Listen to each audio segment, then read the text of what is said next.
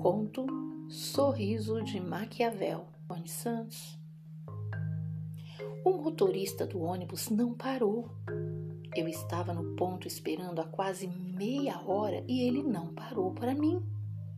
Passou batido como se eu fosse invisível. Para aquele motorista de ônibus, talvez tenha sido catártico. Para aquele motorista de ônibus, talvez tenha sido uma felicidade clandestina.